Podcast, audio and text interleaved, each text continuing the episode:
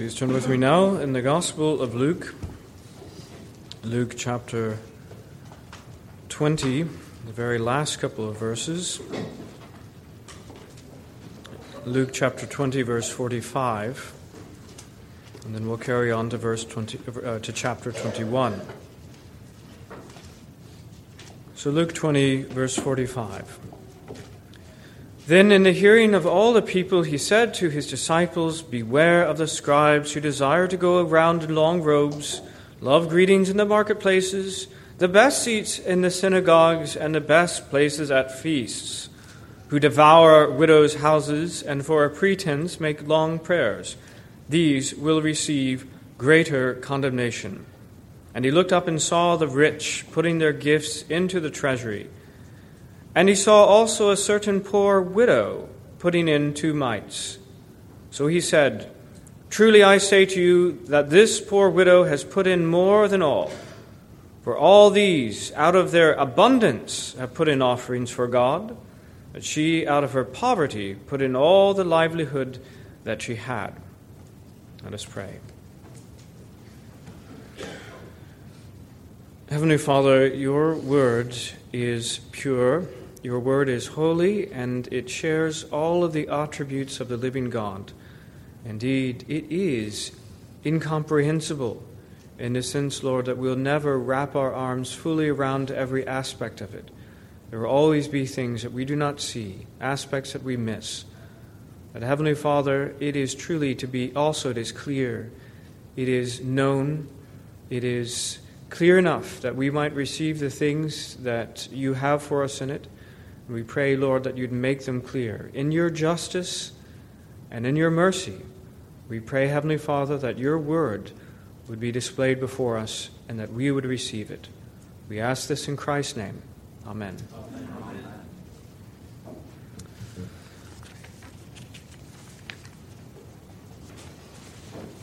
We come this morning to Luke chapter 21. And the first thing we come to in this chapter is the story of the widow's mite in verses 1 to 4. But the context for that is a bit of chapter 20 that we did not get to and we did not preach on, which was the last two verses, which read Beware of the scribes who desire to go around in long robes, love greetings in the marketplaces, the best seats in the synagogues, and the best places at feast, who devour widows' houses and for a pretense make long prayers. These will receive greater condemnation. Of course, it's a statement. God is not fooled by the hypocrisy of man. He knows all and will surely deal in justice with those who secretly defraud others while making a show of godliness. But in the context of this of the, the Gospel of Luke and in the uh, inspiration of the Holy Spirit, the very next thing that happens is that the Lord brings our attention to a widow, the very one that these people were taking advantage of, a powerless person, who had, a woman who has lost her husband, taking advantage of them uh, financially. Now we have an example given to us of what generosity looks like, and it is a widow. An amazing thing. Now we know the Lord commends her, proclaiming that she had given more than all the rich men who had given their great large sums. They apparently loved to hold them up like this gold coin by gold coin, or silver coin by silver coin, so not everyone could see and also hear the coins clinking in, their great weight uh, showing off the wealth that was put in there. And she comes with her two mites, little copper coins that don't make a big sound, but a tiny sound. Now, as I say, the Lord commends her. They had given but a small portion of their wealth, and she had given all that she had. We know this much. Let's step back just for a moment and ask the question why would Christ commend her in the first place? What is so worthy, what is so wonderful that, that Christ would commend her? Because if we're like that person in the parable that we, we read in chapter 20, we we think that the Lord is a hard man. We, we think that he is extracting blood from a stone. And we wouldn't imagine that he would ever commend the, the widow. Surely he would commend the rich for being shrewd enough to, to get rich and, and, and holding on to their money and only putting in a, a, little, a little trifle in order to satisfy the people around them. Surely he would commend them if he was, in fact, that God who's a hard man. But of course, that's not the real God. That's an idol of the imagination of miserly mankind. They imagine a miserly God in their image. The real God is not like that. We have not found him to be that way. We know that he is generous. And the reason why Christ would commend this widow's generosity is because he himself is generous. You only commend those actions that you yourself approve of, that are in accordance with your own character, that either you have done or you would do in similar circumstances, or you wish that you would do in similar circumstances. And the Lord is commending her amazing, open handed, sacrificial giving, because that is exactly who He is. The Lord Jesus Christ is Himself the paragon of generosity. The Lord God is the paragon of generosity, and Christ is the image of that invisible God, and He displays for us that perfect, wonderful generosity. Now, let me say, I, I, what is the point of this sermon to you? Let me tell it to you from the very beginning. I want you to be generous. I want this church to be generous. Reformed Christians have not always had the best of reputations on this point. At some point, we, it seems like we take on board everything in the Proverbs, and we're very we're shrewd at, at making money and of, of upholding that money and making that, getting interest from that money, but we're not very good at giving that money. I want us to be good at both sides of that equation. I don't want us to cede that ground to the charismatics or to the health and wealth gospel people. I want us to be known as loving and generous. Let us consider well, then, the paragon of generosity, who is our Lord, first and foremost. So, the title this morning is The Paragon of Generosity. Three points false generosity, real generosity, and God's generosity. The paragon of generosity, three points false generosity, real generosity, God's generosity. We begin first with a false generosity, found in verse 1. Then he looked up and saw the rich putting in their gifts into the treasury. Now, to get some hint of what's going on, let me remind you of the context again in the last verses of the previous chapter. Beware of the scribes. These are the ones that were commending him. You've spoken well, Lord. Beware of the scribes who desire to go around in long robes, love greetings in the marketplaces, the best seats in the synagogues, all this priority, all this honor from men, the best places of feast, who devour widows' houses and for a pretense make long prayers, these will receive greater condemnation. They wanted to be held in high esteem by those people who are like them. And those sort of people don't care whether you take care of widows or not. What they care about is that you yourself are rich and that you make a big show of giving, uh, in this case to the temple or to other su- such things. To be seen by men to do these things are what count.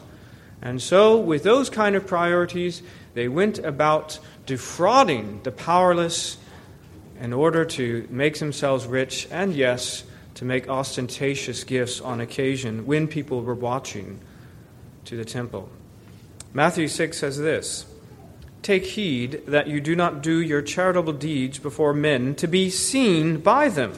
Otherwise, you have no reward from your Father in heaven. It's the problem is not giving the gift. He wants you to give the gift.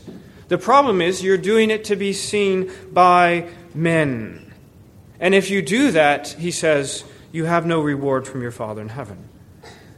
Therefore, when you do a charitable deed, do not sound a trumpet before you as the hypocrites do in their synagogues and the streets. This is exactly who he's speaking of here in, in Luke chapter 20. These hypocrites, the very ones that had commended him for speaking well, but refused to believe in him, and did not actually carry out the law in all of its truth and consequences, not at all.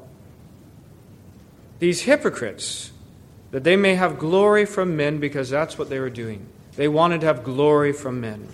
Assuredly, I say to you, they have their reward. That's exactly what they wanted, and that is exactly what they get. Glory from men, certainly not from God. They're going to receive judgment and condemnation from God for their hypocrisy. he says rather to us that when you do a charitable deed, do not let your left hand know what your right hand is doing, that your charitable deed may be done in secret, and your Father who sees in secret will himself reward you openly.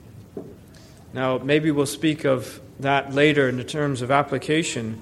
But I, I, want you to understand as he is describing the hypocrites, he's describing the conditions of his day before the gospel came.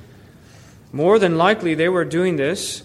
Uh, these particular people that he saw, the rich putting their gifts into the treasury, more than likely they were in that category. More than likely they were doing this to have glory from men.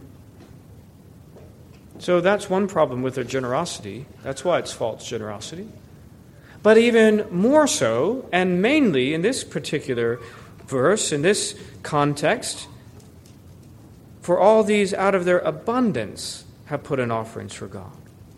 You see, the generosity is false not only because we, we suspect that they were doing it to have glory from men rather than from God, but mainly that they had a great abundance by which they were giving their gifts. They were rich. And although their offerings seemed to the man on the street to be very substantial, compared to what they actually had, it wasn't all that much. Because they could have given 10 times. They could have given a hundred times. They probably could have given a thousand, maybe even 10,000 times as much as what they were giving. And in that, it doesn't actually seem like much, at least not to God. If you have on this table 10,000 gold coins and you put one into the coffer, in God's estimation, that isn't actually giving all that terribly much.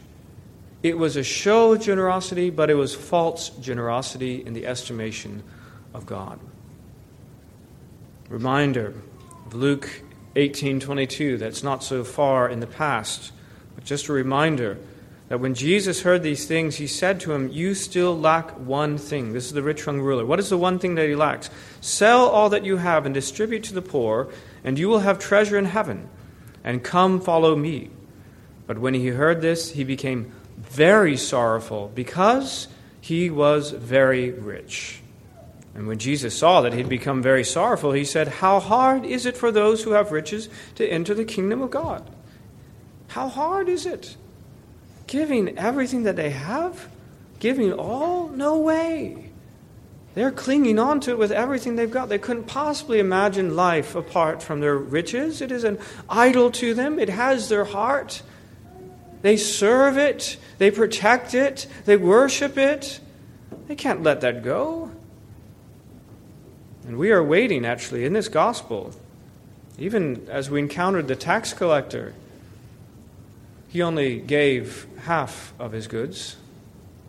We are waiting up until this point to find anyone who's actually willing to give all their goods. We finally encounter it in this widow. Right?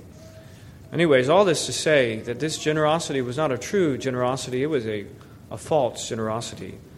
But secondly, let's consider then the real generosity in verse 2. And he saw also a certain poor widow putting in two mites.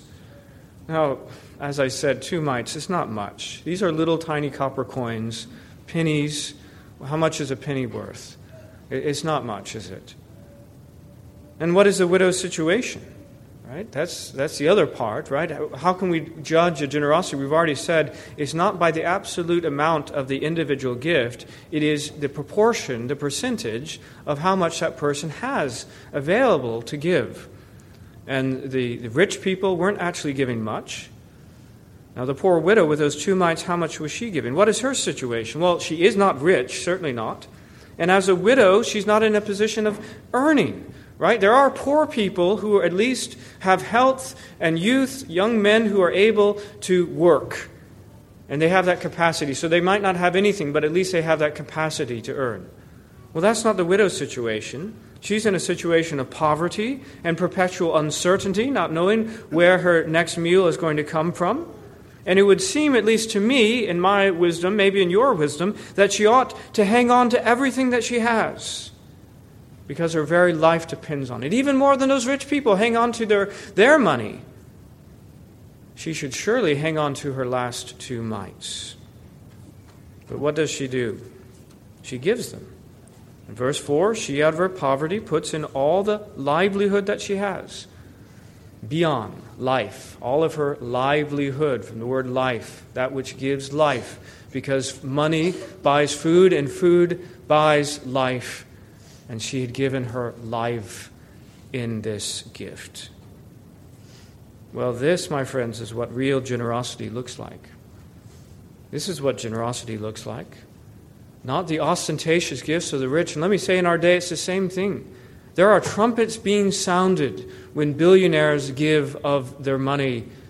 Uh, I, I, remember not so long ago, Bill Gates gave a million dollars to a school or something like that, and there was a trumpet sounded, and there were, there were uh, articles written about it, and it made the, the news and all the rest of it. A million dollars. That is nothing. That is like one of us giving one pound fifty uh, that, that's the same sort of comparison of our total wealth as what Bill Gates giving $1 billion would be. This is generosity.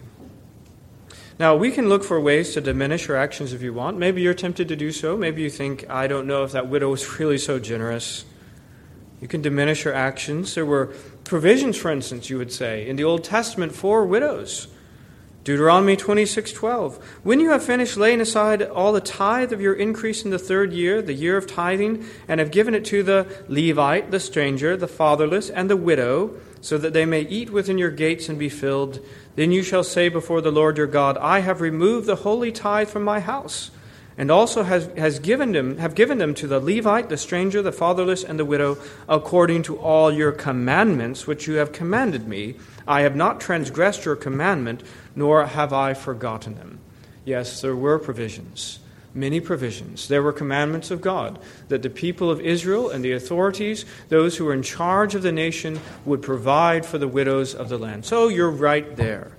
Indeed, the word widow occurs 93 times in the Old Testament because God is constantly hammering home how important it is to take care of widows. So, in all likelihood, and you would probably point it out to me, she didn't earn those two mites somebody probably put those two mites into her hand. They weren't really hers in the first place.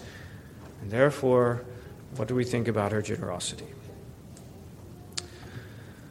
Well, I would say you're probably right. I would say that she had actually probably gotten used to being given to. And it was out of that expectation that the Lord would provide for her that she then was willing to put in those two mites. And you make your own evaluation, but in a moment we're going to see what the Lord's evaluation of that is. But that's not the only thing we could do to diminish her generosity. We could also say that she was terribly unwise. Right? She's giving all of her substance, her bios, her life. That would seem to us to be an unwise move.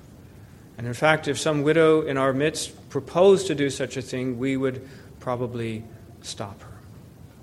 And we, as we come to this place, as the Lord is looking and evaluating people as they're giving into the treasury, actually, maybe we're saying we're expecting the Lord to go and stop her before she puts in those two mites. It'd be very unwise for her to do that. Well, this is where we come to our third point. We've considered what false generosity looks like, we've considered what real generosity looks like. And third, we need to consider the generosity of God. Because the Lord has an evaluation that He gives of these things, and it's not the evaluation that you or I might have had of it, either by looks and seeing it's not much, just two copper coins, or by, well, she probably didn't even earn those two copper coins, she was given to it, or that it was unwise for her to use those two copper coins because that was all the substance she had, all the livelihood he gives a slightly different evaluation of those things. In verse 3, he says, Truly I say to you that this poor widow has put in more than all. For these, all these, out of their abundance, have put in offerings to God, but she, out of her poverty, put in all the livelihood that she has. He's not concealing that fact. He's not saying, in, in spite of the fact of how unwise she is, she, that's the very thing, that's the very circumstance that he's pointing to to say this is what generosity looks like. She has given more than all of these put together. He gives an unqualified endorsement to something we would consider terribly unwise.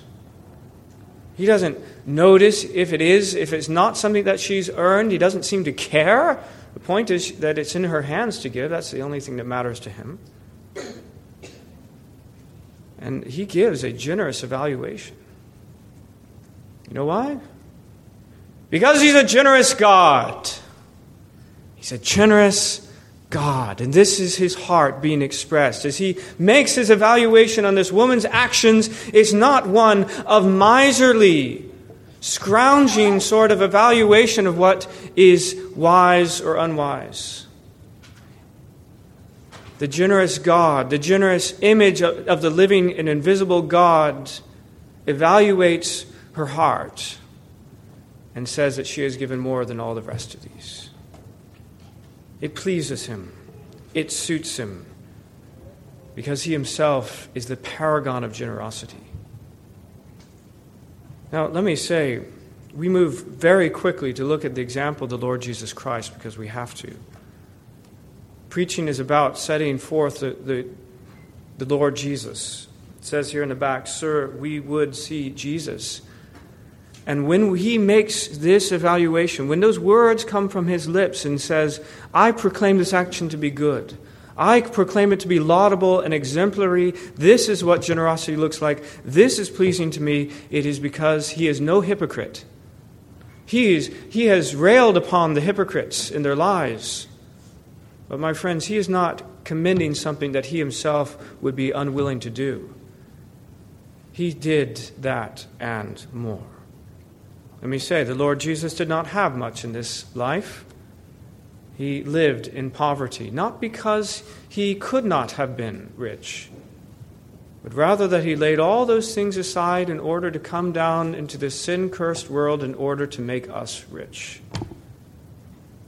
Let me say, he didn't just give his bios his life in the sense of his livelihood, he actually gave his life in terms of his body to be broken and his blood to be shed. Friends, it's sitting, it's, it's been set out here at the Lord's table. Who, who brought us spiritually this, this blood? It's, it's not of our making, this body that is broken.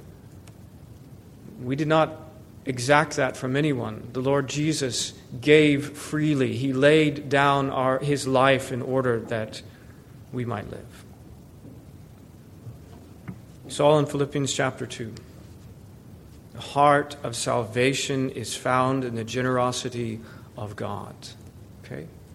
There is no salvation apart from it. If you want justice, well, justice is to be found in the day of judgment when he will extract judgment from sinners and cast them into hell forever. But if you want salvation, it, it, it resides, it originates from the, the generous heart of God, from the second person of the Godhead, who laid down all of his, his glorious accoutrements and privilege that was his by right. It was not even a thing to be grasped to be God because he was the eternal Son of God. He laid those things aside in order that he, he might serve and give his life a ransom for many. To lay down his life in order in his poverty that we might be made rich. He's a generous God. Who, being in the form, this is Philippians 2, verse 6, who, being in the form of God, did not consider it robbery to be equal with God, but made himself of no reputation, taking the form of a bondservant and coming in the likeness of men, and being found in appearance of man, he humbled himself and became obedient to the point of death, even the death of the cross. Friends, what did the Lord Jesus have that he didn't give? He gave it all. He, he, he died penniless. The, the, the only thing he had was the robe that he was wearing. And even that was divided among the soldiers. But by far the most important thing that he had, and even more so than any of us, as the God man, was his own life. And he willingly gave that livelihood, that life, in order that we might be made rich. Friends, this is the generosity of God. He is the paragon of generosity. And when he commends the widow's generosity, he's no hypocrite. He's only pointing his actions that were in accordance with the reality of his own heart and his own actions and his own example. And what are the applications of these things? What do we say? Well, I would say, first of all, that we should freely receive. All right? verse that I'm not haven't quoted recently, haven't looked at recently, 1 Corinthians 2:12. Now we have received not the spirit of the world, but the spirit who is from God, that we might know the things that have been freely given to us by God. Let me say that again, that we might know the things that have been freely given to us by God. And the things that he's speaking of is his own spirit. The, the things that he's speaking to is forgiveness of sins that is to be found in Christ the things include eternal life, include adoption as sons, includes sanctification and glorification and everything else that are to be found in the benefits of Christ now and forevermore. These are the things that we have freely been given, freely received from God. Let me say again that the gospel is a gift, right? Receive it. The rich young ruler couldn't bring himself to receive the gift because that's not the way he thought the world worked. He thought that you have to, that if you don't earn something, then you can't have it. And if someone is offering something to you that you haven't earned, then you shouldn't take it. Well, you know, in terms of things in this world, there's an element of truth to that. Okay? In fact, the Word of God says if a man does not work, he should not eat. But when it comes to spiritual things, when it comes to the gospel, we have to get in, in the mindset of receiving something. Maybe, maybe, just maybe, you have been resisting the Word of God, resisting the gospel. As it says to you, you can't earn a single bit of it. Not before, not after. None of it is, is earned at all. My prayer is that you this day understand that the gospel of salvation is a gift you do not earn it by being good enough for it because you're not good enough for it. You receive it as a gift from a generous God, and you rejoice in it, and you glory in it. This wonderful gift that God has given. Freely receive. Let me say, Christians need to get used to receiving. Right? We cannot ever have the mindset of the, of the rich like that rich young ruler or any of these others who imagine that everything they have is because they have earned it fair and square, and that includes their own salvation. Certainly not. Certainly not. All right? You didn't earn your salvation. You didn't earn the giftings that God has given to you. You have received it all. What do we have that we have not received? The Bible asks. And the answer is in the long, in the long run, in the, the, the grand scheme of things, nothing. We have received it as unworthy sinners from a generous God. Freely receive. Secondly, freely give. Okay? So if we have to get used to receiving, because the most important thing that any of us have ever gotten is surely the gospel, surely forgiveness, surely eternal life, and that is purely a gift. And actually, although, yes, if we have strength to earn, we must surely do so, but even that health itself is a gift of God, and we, we give every time we every time we eat, we give thanks to God. And you know, the TV will make fun of it and say, well, you know, God didn't go down to the store and buy it. But we know differently. We know that, in fact, at the end of that long chain of events that has brought us the food or whatever it is that we have is God, and He is a generous God. And we give thanks to Him. We freely receive. And we must get used to freely giving. Okay? Freely give. Matthew 10, 7, 8. And as you go, preach, saying, The kingdom of heaven is at hand. Heal the sick, cleanse the lepers, raise the dead, cast out demons. Freely you have received, freely give. It's a simple equation, isn't it? Now, if you haven't received freely, if you're that one person here who has actually earned your salvation, then please feel free to be a miser. Feel free. But if you're like me, an unworthy, wretched sinner whom the Lord God has saved in his credible generosity and has given every good gift, then we must, even despite ourselves, despite the old man in us that says, hang on to every mite you've got, get used to freely giving. Well, of course, I mean in terms of tithes and offerings. That is the specific example that is being spoken of. The Lord, in all this, never says, just stop giving. He doesn't say to the hypocrites, I wish you would stop giving. He says, I just, I wish you'd give in accordance with the true wealth that you have, and I wish that you give out of a purity of motive rather than to be seen by men. But yes, give tithes and offerings. And yes, to poor brethren in need, absolutely we also have this mandate, and I would say particularly also to widows. The fatherless, the widows, those things, those, those, those demands of the Word of God do not go away. If anything, they are more important in their fullness to us. And let me say that Jesus took every opportunity to commend generosity when he observed it. But mainly, let me say, above all, and something that overarches everything and that all these specifics come from, it is a generosity of spirit. Okay? As I say, the miser says, This is mine because I have a particular and irrefutable right to it. I deserve this. No one else deserves to share in any part of it. So it doesn't matter what their situation is, whether it's God or man, they don't deserve really any part of it. Well, God has established private property. We're not communists. As I say, if a man does not, does not work, he should not eat. So we're not saying that. But what we're saying is, in spiritual terms, God has given us everything. And the, the Christian says, not, I have an inherent right to this, but rather, whatever I have, whether talent, education, health, opportunities, family background, whatever it is that has resulted in you having something it is a gift. And the heart of the Christian says, I don't deserve it. Rather than actually, I deserve it, I have a proprietary right, an uh, inalienable right to everything that I have. Actually, I don't deserve any part of it.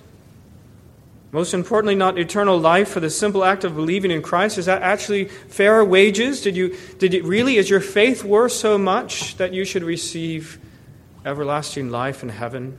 With the living God as you become his child? No. It's a gift of God.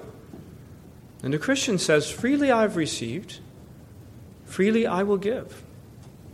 Right? As I say, in terms of tithes and offerings, in terms of brethren in need, 1 John 3:17, but whoever has this world's goods and sees his brother in need and shuts up his heart from him, because that's what happens. God makes sure that our hearts have an inclination to give and the sad thing is, when we, we seek to shut down our heart, that's the thing. Whoever shuts up his heart from him, how does the love of God abide in him? For some, generosity comes naturally. I think, again, for every born again believer, there will be that inclination. But there will also be a temptation to shut up the heart. For some, it comes a little bit more naturally. For some, this is a grace that needs to be cultivated, but it is an expectation and a template for all of us. God says, Be ye holy, for I am holy. God says, Be ye generous, for I am generous. And we do that individually, we do that corporately as, as a church. I don't know if I've said this out, out loud, but one of my great prayers and, and priorities for this church is that we, we are, in fact, and perhaps uh, indirectly, not by intention, but it, that we're, we're known to be a generous church. Right? Now, if I were to, to ask, you know, I, you probably you know about our American partnering churches that have given over the years. Um, any guesses as to how much they've given? You know? Have they given their two mites, or, or what have they given?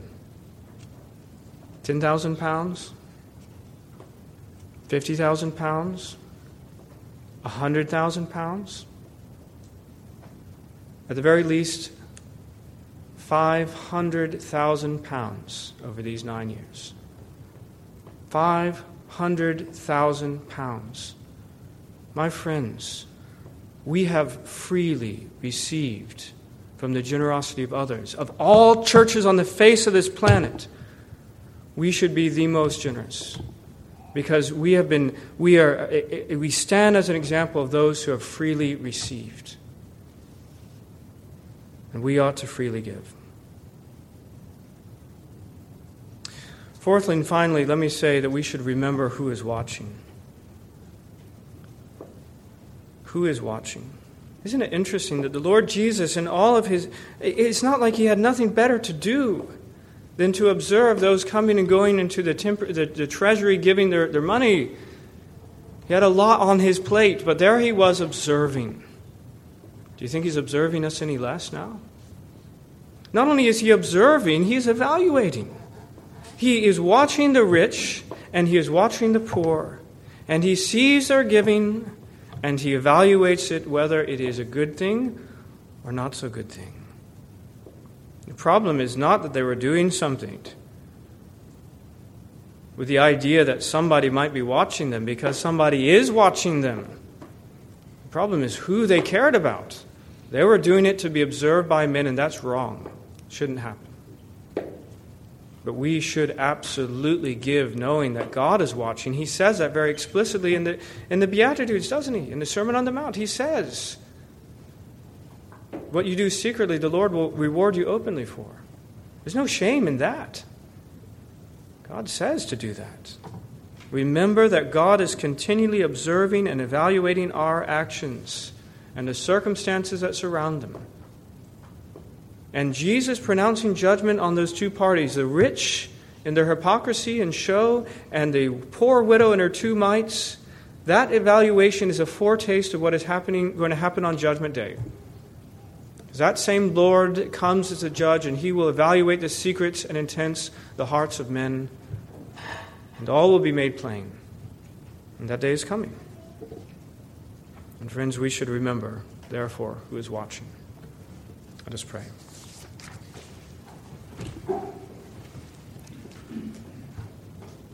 Gracious Heavenly Father, we bless your holy name and all the good things that you have granted to us. But supremely, Lord, that you yourself, we know you to be a generous God. You are the paragon, the epitome of generosity. Lord, you have given to those who do not deserve in the slightest. You have given rather to those who demerit even your slightest attention, even to those who shared in the murder of the Lord Jesus Christ, you offered and gave them eternal life. But Lord, truly, this is the gospel. This is the good news that gets better and better and better as we realize all of its entailments and implications. Heavenly Father, we pray that each one here, man, woman, and child, would receive this generous gift of salvation.